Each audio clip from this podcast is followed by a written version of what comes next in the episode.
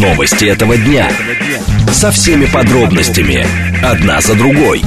Объективно, кратко, содержательно. Поток. Успеем сказать главное. Программа предназначена для лиц старше 16 лет. 14.06, столица радиостанция «Говорит Москва». У микрофона Евгения Волгина. Всем доброго дня. Мы с вами в программе «Поток» и много тем для вас подготовили. Координаты эфира смски плюс семь девять два пять восемь восемь восемь восемь девять четыре восемь. Телеграмм для ваших сообщений «Говорит и Москобот». Смотреть можно в YouTube-канале «Говорит Москва». Стрим там начался, поэтому, пожалуйста, подключайтесь. А сейчас давайте о движении в городе. Движение. Движение в городе Яндекс оценивает в 4 балла. Перед Ленинградкой, даже перед северо-восточной Хордой внешняя сторона МКАД простаивает. На юго-западе тоже затруднения между Киевкой и, а, соответственно, а, Минским шоссе. А, будьте здесь внимательны. Внутренние и внешние стоят на юге. И на востоке тоже затруднения в районе Носовихинского шоссе, Щелковского и северо-восточной Хордой. Третье транспортное кольцо. В основном затруднения между проспектом Маршала, между Хорошовским шоссе и Савеловской эстакады, внешние и внутренние стороны. И есть на Садовом кольце, в общем, пробки практически везде. Слушать. Думать. Знать. Говорит Москва. 94 и 8 FM. эм. Поток. Новости этого дня. Вячеслав Володин сообщил о начале отзыва договора о запрете ядерных испытаний. Минтруд выявил занятых в теневом секторе экономики россиян. А, В США подготовят закон о применении армии в случае войны Израиля с Ираном. В конце обсудим, как Минздрав констатировал, а, констатировал рост продолжительности жизни в Сибири на полгода. И в «Умных парнях» у нас сегодня Илья Гращенков, гендиректор Центра развития региональной политики. Поток. Успеем сказать главное. Итак, Вячеслав Володин сообщил о начале отзыва договора о запрете ядерных испытаний. Первое чтение состоится сегодня. Государственная Дума начинает процедуру э, отзыва ратификации, указано в телеграм-канале спикера. Он объяснил, что ратификацию отзывают в связи с необходимостью обеспечить безопасность России, защитить граждан и сохранить глобальный стратегический паритет. Соответствующий законопроект был внесен в Нижнюю палату парламента 14 октября. Прежний документ запрещает проводить испытания ядерного оружия и ядерные взрывы в мирных а, целях. Мораторий действует в атмосфере, космосе, под водой и под землей. Пока договор в силу не вступил, так как его не ратифицировали США, Египет, Израиль, Иран и Китай, Индия, КНДР, Пакистан вообще соглашение не подписывали. Но Российская Федерация решила отозвать а, ратификацию этого документа. Александр Ермаков с нами, сотрудник Института мировой экономики и международных отношений Иран, эксперт Российского совета по международным делам. Александр Сергеевич, здравствуйте. Здравствуйте. Скажите, пожалуйста, какие возможности у России появляются в связи с таким а, решением? Ну, если мы говорим непосредственно об отзыве ратификации, то это, как и говорят наши официальные лица, это больше демонстративный шаг. Само по себе-то ничего с практической точки зрения не меняется. Но, с другой стороны, если вот э, будет желание выйти полностью из договора, отказаться от его ну, продолжения в нем участия, надо будет просто исполнительной власти заявить, что она отзывает подпись то есть ратификация это мы как бы внутри для себя юридически вот э, все формальности снимаем, что вот мы э, обязались это с юридической точки зрения, но подпись еще сохраняется, и современное понимание международного права говорит о том, что пока у тебя есть подпись, ты не должен делать ничего, что вот резко нарушает положение договора. Но э, идет ли все к тому, что Россия, Соединенные Штаты Америки будут проводить э, ядерные испытания? Как вы думаете? Ну, в определенной точке зрения тенденция такая есть. Она даже не то, чтобы связана с этим нашим текущим шагом. Можно вспомнить, что при администрации Трампа, например, э, Трамп распорядился повысить готовность испытательного центра в Неваде. Определенные действия там продолжаются сейчас. Э, Западные оппоненты, так сказать, партнеры указывают на у нас на активность на новой земле, ну и на китайских полигонах. Ну, сейчас скорее идет подготовительное на всякий случай. И, Ну, всем бы хотелось, чтобы кто-то другой моргнул первым, потому что никто не хочет э, выставлять себя таким вот в негативном свете. И мы тоже самое, э, можно сказать, что, ну, вот президент, в частности, отдельно говорил, что мы не будем проводить испытания ядерными первыми. Ну и такова позиция и других стран, вероятно, декларируемая или реальная. Ну, тут проблема в том, что поскольку проводятся докритические ядерные испытания, всегда есть вариант, что кто-то обвинит другого в том, что он перешел грань. Но с другой стороны, Александр Сергеевич, а в период, там, в середине 20 века, второй половине 20 века было принято проводить ядерные испытания, которые, ну, наверное, да. по факту и легли в основу а, разных договоров о нераспространении, договоров о запрете ядерных испытаний и так далее. Но поэтому почему сейчас их так боятся и почему боятся, что какую-то сторону будут а, обвинять? Ну, так вот сложилось с практической точки зрения, что ну, вот, э, определенная радиофобия, можно сказать, сформировалась. Да, ну, в, воздухе ядерные испытания США и СССР проводили до 63 года, с тех пор проводились подземные в, России, в Советском Союзе до 90-го года, США до 92-го, в ряде других стран еще чуточку позже, и в том числе в нулевых годах уже проводились. Ну, конечно, в первую очередь это психологический, политический момент. Понятно, что особого вреда подземные ядерные испытания точно никому не причиняют. Их проводились многие угу. тысячи, ну, несколько тысяч. И, ну, ничего особого вреда в этом нету. Даже воздушных испытаний проводилось более 500. А, ну, такая поездка сейчас, что очень плохо, негативно это все мы сейчас беспокоимся об экологии. Но, вероятно, рано или поздно они будут возобновлены в подземном варианте, потому что это необходимо будет для разработки новых э, боезарядов. Сейчас и мы, и США, ну и в какой-то степени Китай, пользуемся зарядами, модифицированными версиями зарядов, разработанных они еще советск, ну, во времена Холодной войны. Алло. Да. Я здесь, алло. Да-да-да, отлично. Угу. Я говорил, что для разработки нового, новых принципиально видов зарядов, а не модернизации ранее созданных, то потребуется, вероятно, рано или поздно испытание. То есть я правильно понимаю, Ну, как я и говорил, всем бы хотелось, чтобы кто-то другой моргнул первым. Но, с другой стороны, есть для этого, Александр Сергеевич, просто удобная абсолютно и, в общем-то, отчасти реальная формулировка, что необходимость ядерных испытаний а, объясняется не тем, что Россия хочет США напугать или США хотят Россию напугать, а в тем, что а, математических моделей на суперкомпьютере уже недостаточно достаточно? Ну да, но это считаю, есть такой консенсус, что это достаточно для обслуживания и поддержания готовности ранее выпущенных моделей зарядов. Угу. Их модернизация, возможно, ограничена. А для создания с нуля, вероятно, для уверенности в них потребуется.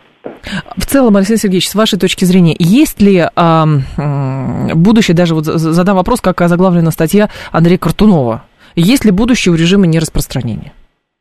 Или все, или мы эту главу ну, закрываем, мы Есть, дальше. конечно, просто смотря в каком варианте. Во-первых, если мы говорим о режиме нераспространения, все-таки э, распространение ядерного оружия по миру сдерживается системой и общей позиции великих держав. Это одно из немногих, в чем они все сходятся, в том, что ну, ядерным державам не хочется, чтобы было больше других ядерных держав.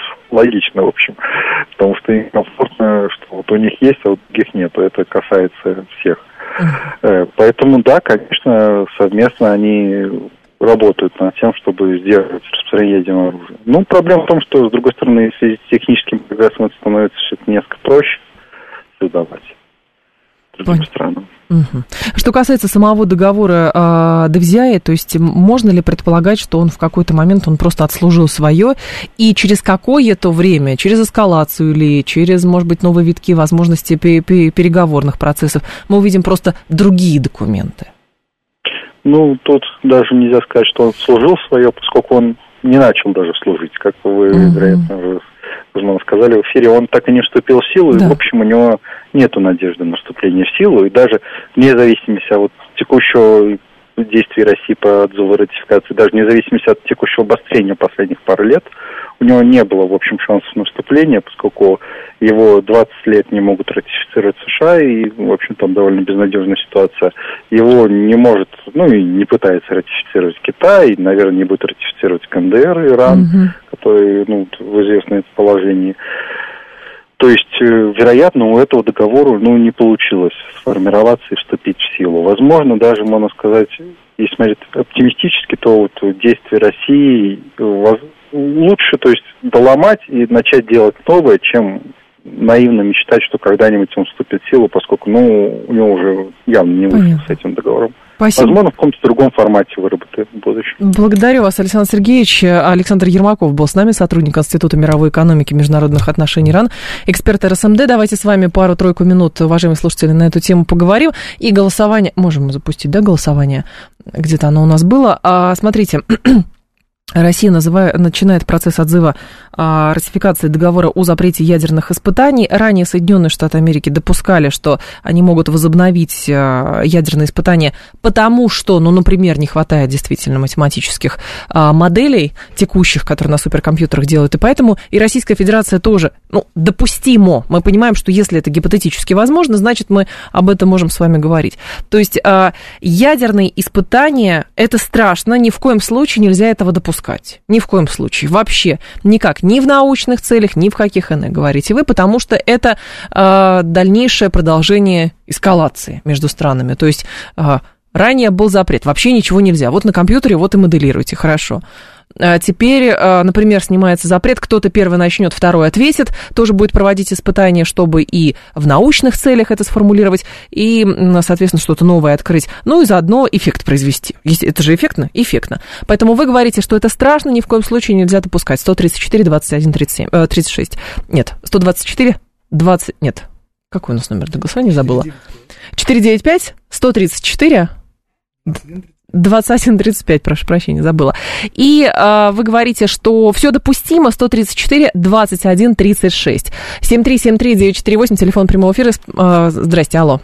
Здравствуйте, Евгения. Пожалуйста. Ну, вот эти ядерные испытания, почему я считаю, что это дурь? Во-первых, ну какое принципиально новое знание можно извлечь из этих испытаний? Уже сходные э, виды вооружений испытывались, и, наверное, с новыми та же будет информация. А второе, для вот этих видов оружия недостаточно их поражающей способности, важно, чтобы они долетели в точку назначения, mm-hmm. а у нас вон запускают, вот Луна-25, э, она летела и не долетела точнее говоря, перелетела и грохнулась. То есть работать с носителями есть... гораздо, вы говорите, эффективнее и нужнее, ну, конечно, чем да, там же еще просто наверняка бахнуть. новые средства ПВО будут использоваться теми, кто наверняка. будет отражать. И вот и вообще управление этими ядерными бомбами, оно неизвестно, качественно или нет. То есть если испытания проводить, то тогда не только взрывать, а и пробовать, mm-hmm. вот как она полетит. Вот. Спасибо. Да, принято. Говорите вы, что это, в принципе, бесполезно. А, но при этом Костя Измитина говорит, это страшно, красиво, убедительно, а то забыли уже, что такое ядерное оружие, носители у нас э, есть. Вы знаете, а, всецело и пытались как раз а, пытались сделать так, чтобы все забыли, что такое ядерное оружие. То есть где-то оно есть, вот эта страшилка над всеми висит, но ядерный паритет обеспечивает безопасность. Вот как бы то ни было. Так считалось. Но сейчас, понимаете, эскалационная вот эта спираль а, раскручивается, возникает вопрос, хорошо, а, значит, там правила больше не нужны, договоры больше не нужны, они больше не... Они отжили свое, надо как-то по-другому. Как по-другому? А, что-то где-то размещать, какие-то авианосцы там Кубе подгонять, еще где-то какие-то ракеты размещать. Как бы как заставить контрагента сесть за стол переговоров, чтобы сказать, давай мы с тобой договоримся, что мы не допускаем а, уничтожения планеты Земля. Вот как это сделать? Ну, тоже большой вопрос. А, итоги голосования какие у нас получились? Смотрите, много и всего за минуту, за полторы минуты. 64% проголосовавших наших слушателей говорит, что ядерные испытания это страшно и не нужно этого допускать ни в коем случае. 36% наших слушателей говорят, что нормально, как Костя написал, это красиво, страшно, убедительно. А носители у нас есть в конце конце концов. Ну, посмотрим, как дела дальше будут обстоять. Внимание! Говорит Москва. 94 и 8 FM.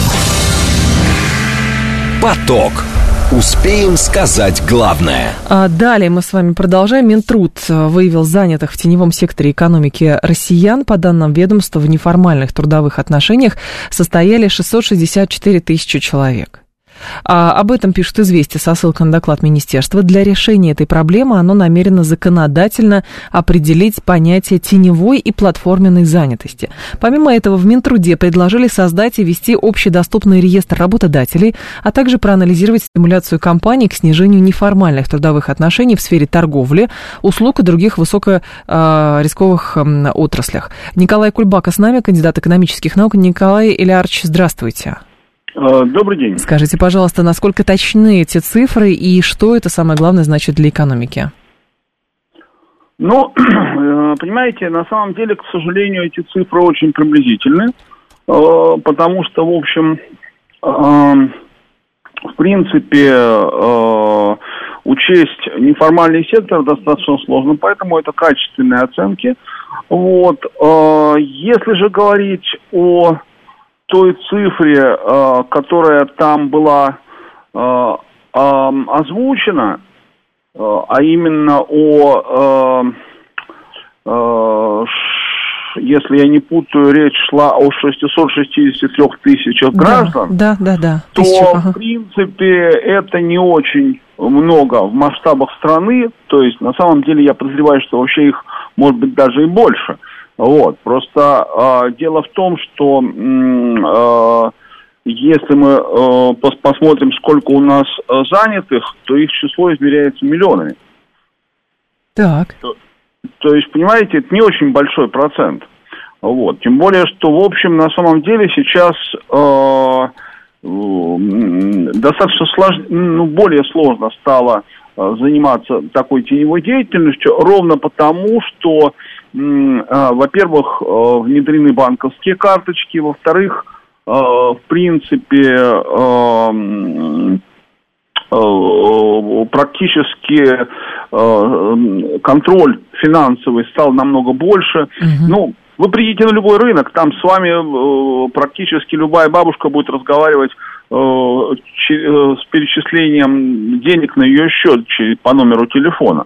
Понимаете? То есть, в принципе, вопросы контроля здесь есть. Вот. Другое дело, конечно, что полностью отметить, э, убрать это нельзя, и про проблема здесь состоит немножечко не, не в том, что контроль плохой, а просто в том, что у людей низкие доходы. Чем ниже у людей будут доходы, тем больше они будут стремиться уйти в тень. Но, Николай Ильярович, здесь же есть э, другое, что, с одной стороны, государство а, предлагало людям выходить из тени, обелять вот ту самую, там, условно, гаражную экономику, и а, предлагало институт самозанятых, до этого ИПшники, вроде бы даже кому-то стало понятно, удобно быть скорее самозанятым. Но оказалось, что, наверное, и эти механизмы тоже имеют какой-то предел. Ну, то есть мне кажется, что в масштабах страны 664 тысячи – это слишком мало. Это очень мало, это очень мало. И э, на, я еще раз говорю, что на самом деле этих людей намного больше, угу. людей, которые, в общем-то, занимаются, ну, скажем, такой не совсем формальной деятельностью их намного больше. Да. А проблема заключается в том, что э, основная причина этого лежит в том, что у людей очень низкие заработки. И чем ниже у людей будут заработки, чем ниже, ниже будет у людей уровень доходов, тем больше у людей идет в серый бизнес. То есть здесь э, вопрос в чем, насколько государство, скажем так, контролирует экономические процессы не в плане обеления и сбора налогов, а просто стратегически, понимая, что нужно увеличивать э, оплату труда, а, нужно привлекать новых специалистов, нужно еще, то есть нужно делать удобным белый заработок.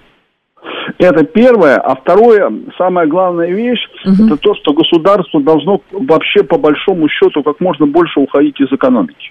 Потому что чем больше будет э, э, конкуренция, чем больше будет частный бизнес, чем больше будет развиваться э, экономика всех уровней, малого бизнеса, среднего бизнеса, тем э, меньше будет эта проблема. У нас э, доля малого бизнеса э, катастрофически мала по сравнению с большинством развитых стран.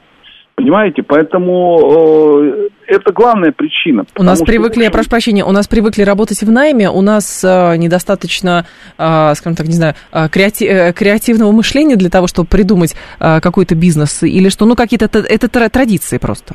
Нет, это не Нет? традиции, это просто фактически э, созда... в стране созданы очень жесткие условия для ведения бизнеса. И э, практически государство все годы занималось тем, что выдавливало людей из малого бизнеса. То есть малым бизнесом заниматься неинтересно, невыгодно, опасно, э, и государство здесь не помогает, а скорее мешает. И это давняя традиция, это тянется еще с советских времен, потому что чиновники, в принципе, э, чиновнику малый бизнес не интересен, потому что его не, нельзя э, ну, заставить э, отдавать деньги как угодно. Понимаете? То есть угу. в чем особенность э, малого бизнеса? В том, что он будет делать то, что ему выгодно. То есть в, в малый бизнес нельзя прийти так, как делает государство. Государство может прийти в крупную компанию и сказать, так, ребят, у нас срочно не хватает денег, давайте-ка вы поделитесь с нами своей прибылью. Вот. И большая компания вынуждена это делать. С малым бизнесом так не получится. Поэтому государству малый бизнес не интересен. А, те цифры, которые, ну, например, примерные цифры, которые а, выдает Министерство труда, 664 тысячи а, человек, занятых в неформальных трудовых отношениях, а это характерно для провинции или для крупных городов тоже, и тогда что это значит? Ну, смотрите, а, скорее всего, все-таки а, это больше характерно для провинции. А, в городах, чем больше города, тем скорее всего, этой проблемы меньше, просто потому что в провинции значительно больше таких мелких товароденежных отношений. Вот. Но в целом это, это характерно практически любой территории. В нашей стране.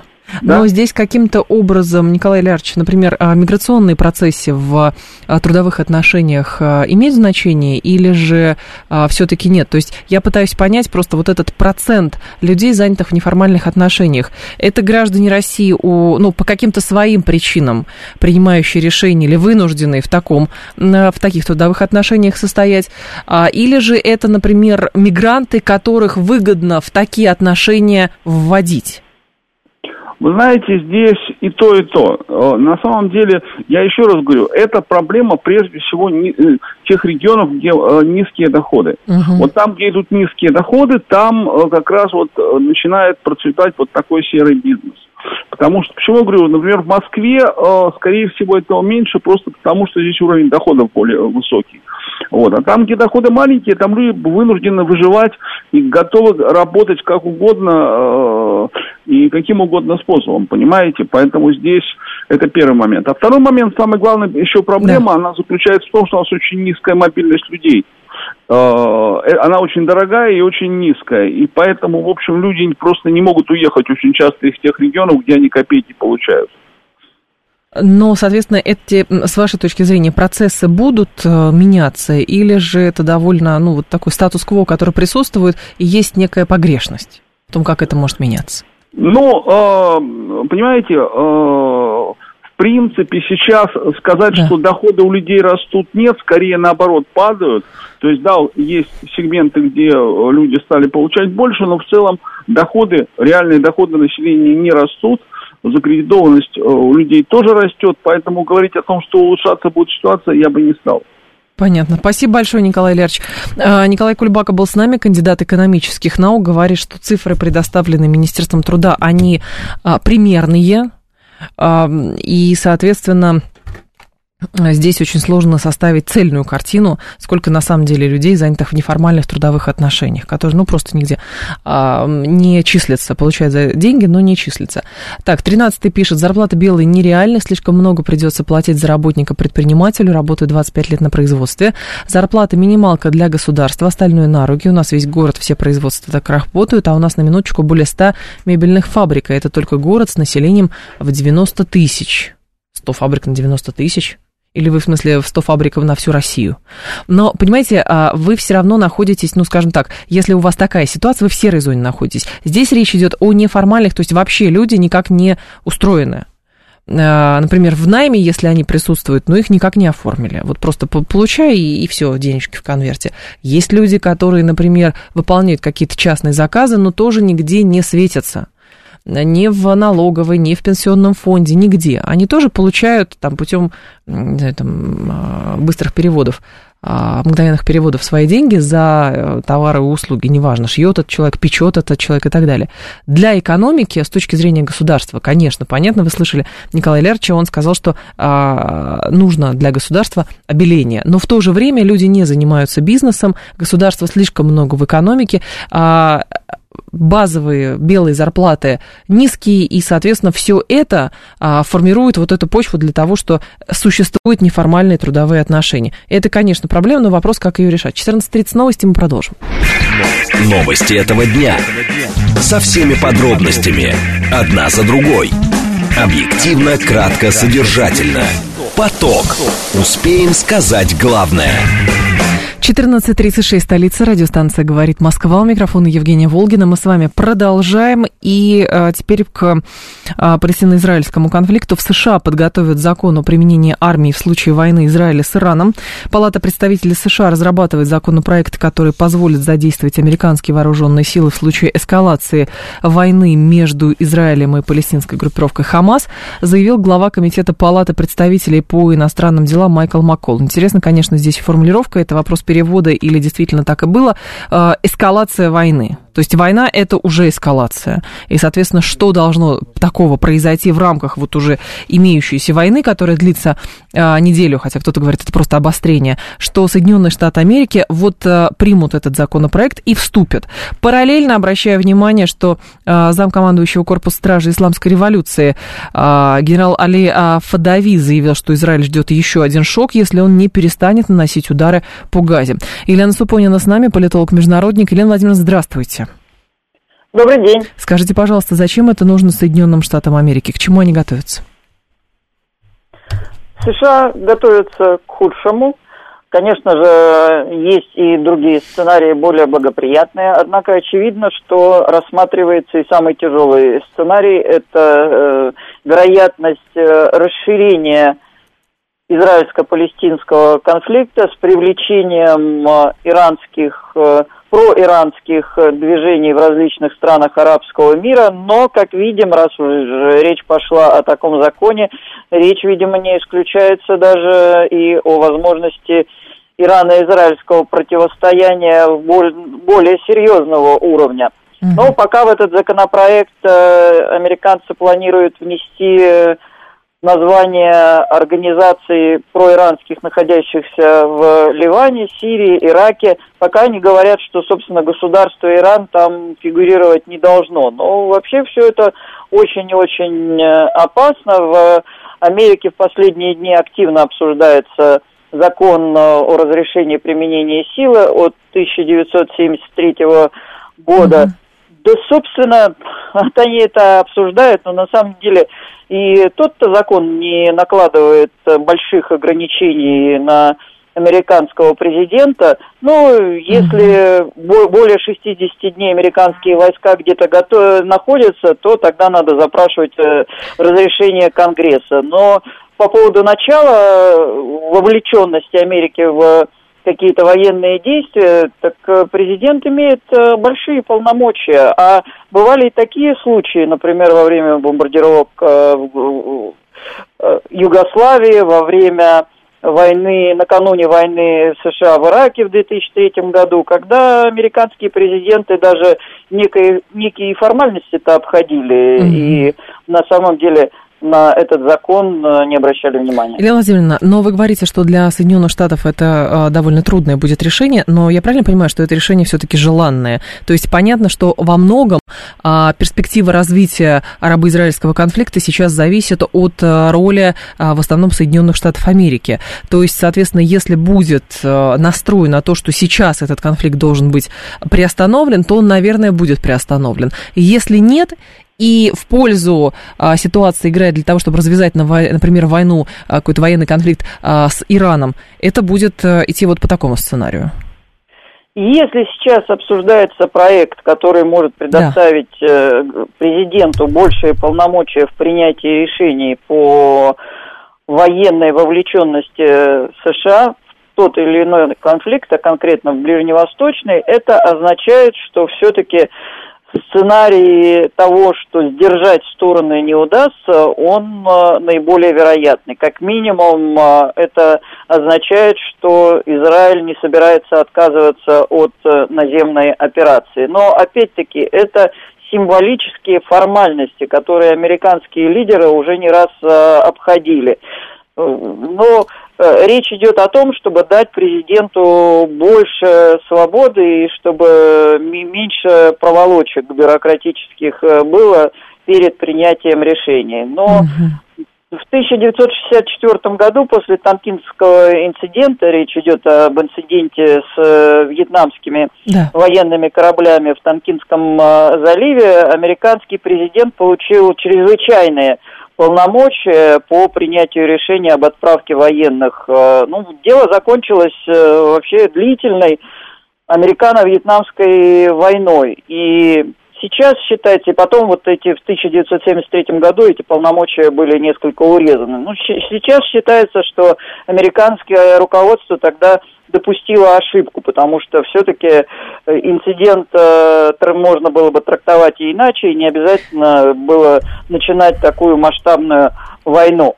Но сейчас тоже, на мой взгляд, американцы допускают ошибку. Они становятся исключительно на одну сторону – и они, в общем-то, перестают быть э, нейтральным посредником в израильско-арабском конфликте. Я уже даже не называю его израильско-палестинским, потому что это уже более широкий израильско-арабский конфликт с призраком серьезного противостояния между Израилем и Ираном.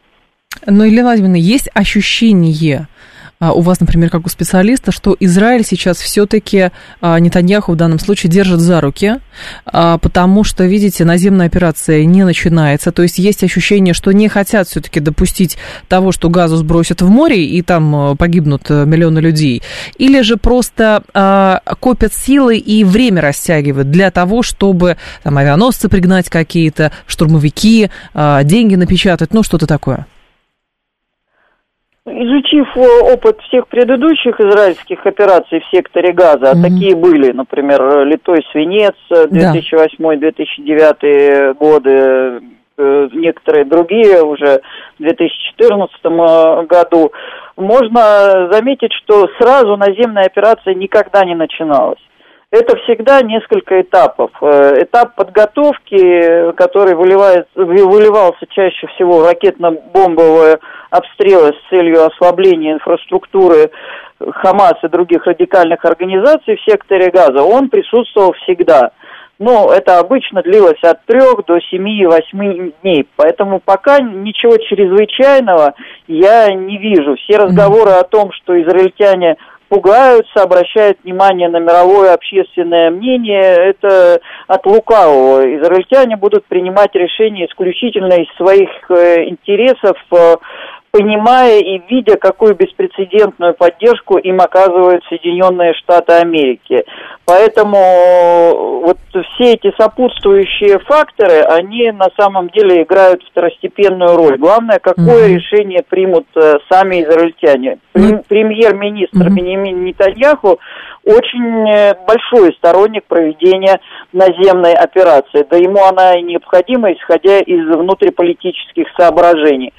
Американцы, на мой взгляд, не сильно сдерживают Израиль, и поэтому-то я и говорю, что они совершают сейчас очень большую ошибку. На окрики со стороны Китая и России, возможно, Израиль может и не обратить внимания. На красные линии, прочерчиваемые Ираном, тоже Означает ли это, что на 100% наземная операция неизбежна?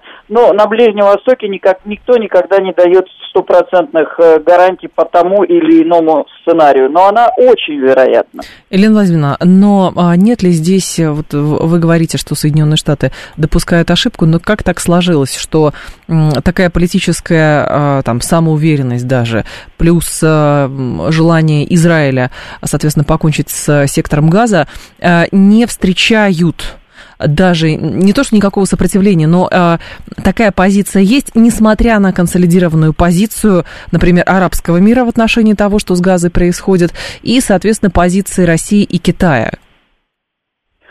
Ну, это такая американская самоуверенность, она всегда была. Я не случайно напомнила, угу. что нынешний закон о применении военных сил действует э, с 70-х годов 20 э, века. То есть э, со времен Вьетнамской войны, а до этого, опять-таки, были чрезвычайные полномочия по, после Танкинского инцидента с теми же вьетнамцами. То есть тогда ошибка была, в 2003 году в Ираке ошибка была, в Афганистане столь длительное присутствие ни к чему не, которое не привело, балканские события. Все это целая серия ошибок, но всегда американские руководители с пеной у рта, с э, округленными глазами и с большой уверенностью доказывают, что вот надо так, а не иначе. У них всегда находятся те, кто их, э, кто им подпевает, а потом начинается разбор полетов, как это, например, было после войны mm-hmm. в Ираке, когда расследования проводили сами же американцы и британцы проводили э, э, расследования и пришли к выводу, что война в Ираке была не обязательно ошибочной, основывалась на ложных данных. Ну и что? Ну и что? Ну вот сейчас опять очередная ошибка, только хаоса от этого становится больше. Спасибо большое, Елена Владимировна. Благодарю вас. Елена Супонина была на связи, политолог, международник, востоковед. А, визит Байдена. Байден совершает визит в Израиль. Плюс он собирается посетить еще Иорданию, Египет и, кстати, Палестину. Видимо, с Аббасом попытаться встретиться захочет. А, соответственно, что здесь еще из э, любопытных новостей, которые касаются арабо-израильского конфликта? Да, Вашингтон-Пост говорит, что Байден во время визита на Ближний Восток посей, э, у него в программе Израиль, Иордания, Египет, Палестина, где с лидерами этих стран обсудят гуманитарный кризис в Газе. Официальный представитель Совета нацбезопасности Белого Дона Джон Кирби а, рассказал, сказал, что в ходе своей поездки Байден постарается получить как можно больше информации о ситуации с заложниками. А при этом Путин накануне а, вел переговоры с лидерами а, Сирии, Ирана, Палестины и Египта, обсуждал а, ситуацию в секторе Газа. В ходе всех бесед главное внимание было уделено резко обострившемуся палестино-израильскому конфликту, высказано единодушное мнение о необходимости скорейшего прекращения огня. При этом параллельно, это просто штрих к ситуации, король Иордании сказал, что Иордания не может принять беженцев из Газа. Это красная линия, никаких больше палестинских беженцев ни в Иордании, ни в Египте. Эту проблему надо решать внутри сектора газа и палестинских территорий на западном берегу реки Иордан. Не нужно перекладывать ее на плечи других государств, подчеркивает э, Абдалла II. Слушать. Думать. Знать. Говорит Москва. 94 и 8 FM. Эм. Поток. Поток. Новости этого дня. А, Минздрав констатировал рост продолжительности жизни в Сибири на полгода. Глава ведомства Михаил Мурашко заявил, что ее средняя ожидаемая величина в Сибирском федеральном округе достигла 71 года. В стране, по оперативным данным Росстата, в целом продолжительность жизни составила 73,4 года. Сибирь, хоть и не считается прямым лидером по снижению смертности, демонстрирует сопоставимую с остальной Россией динамику. Наибольших успехов в 2022 году Сибирский федеральный округ достиг в смертности от болезней системы кровообращения, некоторых инфекционных и паразитарных болезней, уточняет министр здравоохранения на профильном форуме. Цитату по ТАССу читаю. Гузель Улумбекова сейчас будет с нами на связи, доктор медицинских наук, ректор Высшей школы организации и управления здравоохранением. Гузель Эрнстовна, здравствуйте. Здравствуйте. Расскажите, пожалуйста, вот такая статистика от господина Мурашко. За счет чего все-таки это происходит и что действительно в Сибирском федеральном округе удается сделать? А, но давайте мы сначала разберемся, давайте. что у нас такое Сибирский федеральный округ. Да. А, это Томская, Новосибирская, Омская область, Иркутская область, Кемеровская область, Республика Алтай, Республика Бурятия. А, вот, они находятся у нас, в общем-то, за, вы сами знаете, далеко за Уральскими горами в нашей стране. И по уровню волового регионального продукта, ну и, соответственно, доходам населения, он у нас э, в этих регионах примерно на 30% ниже, чем в среднем по Российской Федерации. Угу. Вот, это первое. Второе. Ожидаемая продолжительность жизни – это такой интегральный показатель здоровья, который рассчитывается на основании повозрастных коэффициентов смертности. То есть, чем меньше умирают люди, особенно в молодых возрастах, чем выше, тем выше ожидаемая продолжительность жизни. И вот сегодня в этих регионах у нас получилось, что ожидаемая продолжительность жизни на два года ниже, чем в среднем по Российской Федерации. И вы мне задаете вопрос, почему? Во-первых, почему она возросла, угу. а во-вторых, а почему она ниже, чем в среднем по Российской Федерации ситуации. Ну, во-первых, в целом по стране возросла ожидаемая продолжительность жизни после серьезного эпидемии во время коронавирусной инфекции. У нас примерно на три года уже упала ожидаемая продолжительность жизни, начиная с 2019 года, и сегодня она вернулась вот к уровню 2019 года. Это ответ на вопрос, почему она растет. Потому что просто ушла на нет пандемии, и мы смогли в системе здравоохранения начать заниматься пациентами с другими заболеваниями. Теперь вопрос, почему в Сибирском федеральном округе ожидаемая продолжительность жизни ниже, чем в среднем по Российской Федерации? Для того, чтобы ответить на этот вопрос, скажу, что в нашей стране а, влияет на ожидаемую продолжительность жизни, то бишь на снижение смертности, три главных фактора, примерно в равных долях. Uh-huh. Первое – это доход населения, который определяется валовым региональным продуктом. Второе – это образ жизни, в первую очередь потребление алкоголя и э, табак курения. И третье – это доступность бесплатной медицинской помощи. Вот давайте посмотрим, что у нас в Сибирском федеральном округе с воловым региональным продуктом.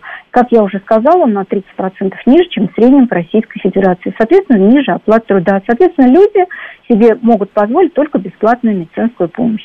Но вот алкоголь и табак, они примерно потребляют столько же, сколько в среднем по Российской Федерации, но угу. именно в этих регионах у нас потребление неучтенного алкоголя выше, чем в среднем по Российской Федерации. Поэтому я, наверное, скажу, что это даже вот э, распространенность потребления алкоголя выше, наверное, в этих регионах, чем в среднем по стране. Ну и, наконец, самое главное – это доступность бесплатной медицинской помощи. И вот она определяется тем, сколько денег тратим, столько у нас и будет доступных медицинских услуг бесплатных. А вот денег мы тратим а, в Сибирском федеральном округе на здравоохранение на 15-20% ниже, чем в среднем по Российской Федерации. Вот вам и результат. Низкое ожидаемое продолжение жизни. А отсюда вытекает что надо делать в нашей стране для того, чтобы выполнить указ президента по снижению смертности населения и увеличению ожидаемой продолжительности угу. жизни до 78 лет к 2030 году. Я думаю, вы уже и даже без меня сможете ответить. Ну, вы это неоднократно говорили в наших эфирах, да, увеличить ну, а финансирование здравоохранения, да, да, да. Давайте расскажу, что будет происходить с тремя факторами. Первое, доход населения. Да, вот в целом uh-huh. стране мы хотим повысить ожидаемую продолжительность жизни. Вот доход населения у нас последние 10 лет падали и упали на 10%. Сегодня вот по прогнозам Минэкономразвития, который в новом бюджете дается, ну вот да. на э, бюджете российском, а, считается, что реальный доход населения в ближайшие годы будут расти. Но я думаю, пройдет еще 3-4 года, чтобы мы вернулись к уровню а, десятилетней давности, что наши в реальных ценах реальный доход населения составили, например, уровень 12 или 13 года. То есть этот фактор не может положительно сказаться uh-huh. на ожидаемом продолжении жизни. Вот благодаря усилиям Министерства здравоохранения нам за последние 10-12 лет удалось снизить потребление алкоголя и табака. Это большая заслуга. Но сегодня мы готовы делать дальше. Но табачное и алкогольное лобби это же в Государственной Думе не дает нам этого сделать и все время какие-то препоны строит. То есть здесь тоже добавок влияние этих факторов имеет отсроченный эффект на снижение смертности и рост продолжительности Гузель но с другой стороны, а, обеспечить, а что чтобы... Евгения, ну что остается-то? Доступность да. бесплатной медицинской помощи. Так. А как она у нас? Растет или нет по новому бюджету? К сожалению, не растет. Только э, на уровне инфляции растут расходы на здравоотранение. Значит, существенных э, прорывов у нас здесь ожидать не приходится. Но, Гузя Александровна, здесь еще другой момент. Соответственно, у нас каждый год или там каждые пять лет объявляется программа по борьбе а, со смертностью от а, там, болезней кровеносной системы, а, сердечной и так далее, сердечно-сосудистой. Вот, и возникает вопрос, насколько такие программы эффективны, когда вот в течение там какого-то промежутка времени особое внимание уделяется конкретным каким-то заболеваниям? Может быть, как раз сегменты по региону регионам тоже присутствует здесь? А, нет, у нас Нет? в целом а, смертность, а, у нас в целом смертность по стране, вот болезни системы кровообращения, они составляют 45%. Угу. Затем идет онкология. Кстати, отличная программа была по онкологии. И в результате это очень сложные проценты. Это благодаря тому, что просто увеличили доступность бесплатной медицинской помощи, новые угу. лекарства, увеличили объем помощи. А вот болезни системы кровообращения – у нас тоже снижались, и благодаря программе развития сосудистых региональных сосудистых центров она спасла многие-многие жизни. Но для того, чтобы следующий прорыв, поэтому и ожидаем mm-hmm. продолжения жизни, была в 2019 году, и сегодня 73 года по стране, потому что вкладывали в систему здравоохранения. Но мы же хотим 78 лет, мы же хотим 78 лет, мы хотим, Больше, чтобы да, так же, как да. в Польше было, так же, как в Венгрии было, ожидаем продолжить жизни. Чем мы и хуже-то? Мы тоже хотим жить дольше. А вот для того, чтобы сделать этот прорыв, как я уже сказала, два других фактора мы не можем себе позволить. Финансово-экономический блок никак не может справиться с доходами населения, обеспечить их рост. Остается одно. Раз не можете это, дайте нам деньги на систему здравоохранения. Тогда мы вам обеспечим э, рост ожидаемой uh-huh. продолжительности жизни с пустыми руками на врага, имеется в виду болезни, не пойдешь. Нам нужны лекарства, врачи, медсестры, расходные материалы – Гузельствовна, а недавно журнал Time а, выпустил заметку, в которой сказано, что каждый второй пятилетний ребенок в США, который живет сейчас, доживет до 100 лет. Это исследователи из Центра долголетия Стэнфорда сделали такие выводы. Говорят, что столетняя продолжительность жизни станет нормой для всех новорожденных к 2050 году, причем это про Соединенные Штаты Америки. Ну, вы знаете, это надо смотреть, я не знакома uh-huh, с этой работой, uh-huh. но сегодня в Соединенных Штатах Америки ожидаемая продолжительность жизни составляет 76 лет, несмотря на то, что они очень много тратят на систему здравоохранения, но там другие отрицательные факторы так. влияют на снижение. Это, например, образ жизни, а у них очень высокий распространенный фактор ожирения, а у них и деньги на систему здравоохранения не очень эффективно тратят, ну, у них там баснословные почти 20% от волового внутреннего продукта они тратят. А вот, например, в Канаде соседней более эффективно, они и более здоровый образ жизни ведут, и более эффективно деньги на здравоохранение, у них так, ну, так называемая государственная бесплатная система здравоохранения централизованная. И у них живут 78 лет, хотя на здравоохранение они тратят в полтора раза меньше. Но если говорить, сколько мы тратим, мы недопустимо мало. Вот в той же Канаде тратится 9% на государственное, э, от волового да. внутреннего продукта государственные расходы на здравоохранение. А у нас 3,6% волового внутреннего продукта. Вот в той же соседней Беларуси 5% от волового внутреннего продукта. А если считать это по сопоставимым единицам, ну, по паритету покупательной способности доллара на душу населения, угу. то если мы сравним нас ну, с враждебными нам сегодня Польшей, там, другими да. новыми странами Евросоюза, то они тратят а, в полтора раза больше. Вот Москва тратит в полтора-два раза больше, у нее ожидаем продолжение жизни 78 лет. И мы говорим, хотите по стране 78 лет, а в том же Уральском, ой, да, Уральском федеральном округе, ну, 75, например, ожидаем mm-hmm. продолжение жизни. Надо же, чтобы везде повышалась она, да, кто-то больше повысит, кто-то меньше из наших регионов, то придется ничего не сделаешь, нет другого пути. Придется увеличивать государственные расходы на здравоохранение, как минимум до 5% ВВП, в полтора раза. Спасибо большое, Гузель Арнстовна. Вас благодарю. Гузель Улумбекова была с нами, доктор медицинских наук, ректор Высшей школы организации управления здравоохранением. Фантом интересуется, каким образом снизили потребление табака и алкоголя. Вы знаете, статистика говорит сама за себя.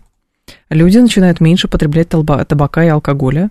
А, по крайней мере, есть статистика и по большим городам, есть статистика и по малым городам. Она разная, то есть пьют и курит довольно много, но тенденция к снижению есть. Может быть, здесь работает какой-то... Вам виднее те люди, которые, кстати, вот смотрите, вы бросили пить, курить, например, что вас на это сподвигло? Вот вы когда-то пили и курили, а что сподвигло вас, что вы перестали пить и курить? Вот интересно, вы послушали эфир на нашей радиостанции, а вы посмотрели какие-то программы, у вас организм перестал выдерживать, а, что еще? Какие варианты могут быть? У вас другие интересы появились, у вас а, сменился просто образ жизни целиком и полностью. Здесь же тоже может быть огромное а, количество разных а, вариантов того, что поспособствовало тому, чтобы люди стали меньше пить и курить. А, это, кстати, один из а, путей для, с точки зрения медицины, для увеличения продолжительности жизни. Но, правда, из нашего разговора с а, Гузелей Улумбековой вы слышали, конечно, вывод самый главный напрашивается, это необходимость увеличения финансирования медицинской сферы, и тогда и к целевым показателям можно подобраться гораздо быстрее. 15 часов новости, мы продолжим.